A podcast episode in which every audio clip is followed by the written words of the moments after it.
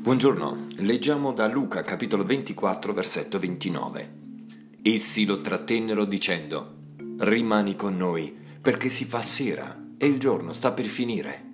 Ed egli, e cioè Gesù, entrò per rimanere con loro.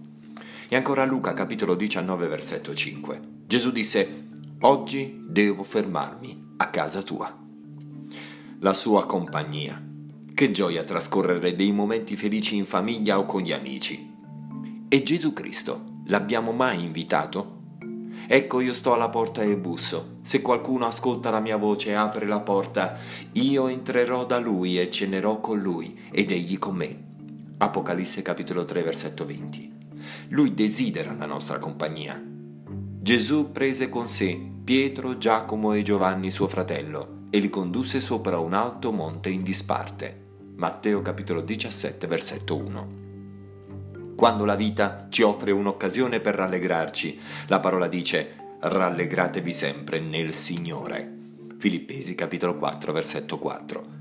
E se arriva un periodo di preoccupazione e di dolore, Gesù ci ricorda che anche Lui ha sofferto e che ci è vicino.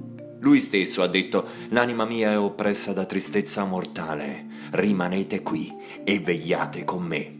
Matteo capitolo 26 versetto 38 ogni domenica. Quelli che lo amano si ricordano di lui che ha detto ai suoi discepoli, fate questo in memoria di me.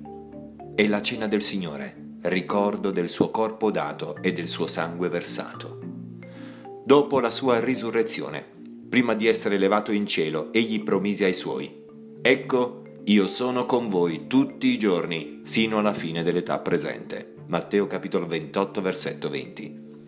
Il credente vive la sua vita sulla terra apprezzando la presenza di Gesù e attendendo che si realizzi presto questa sua preghiera. Padre, io voglio che dove sono io siano con me anche quelli che tu mi hai dati. Giovanni capitolo 17, versetto 24. Che il Signore ci benedica.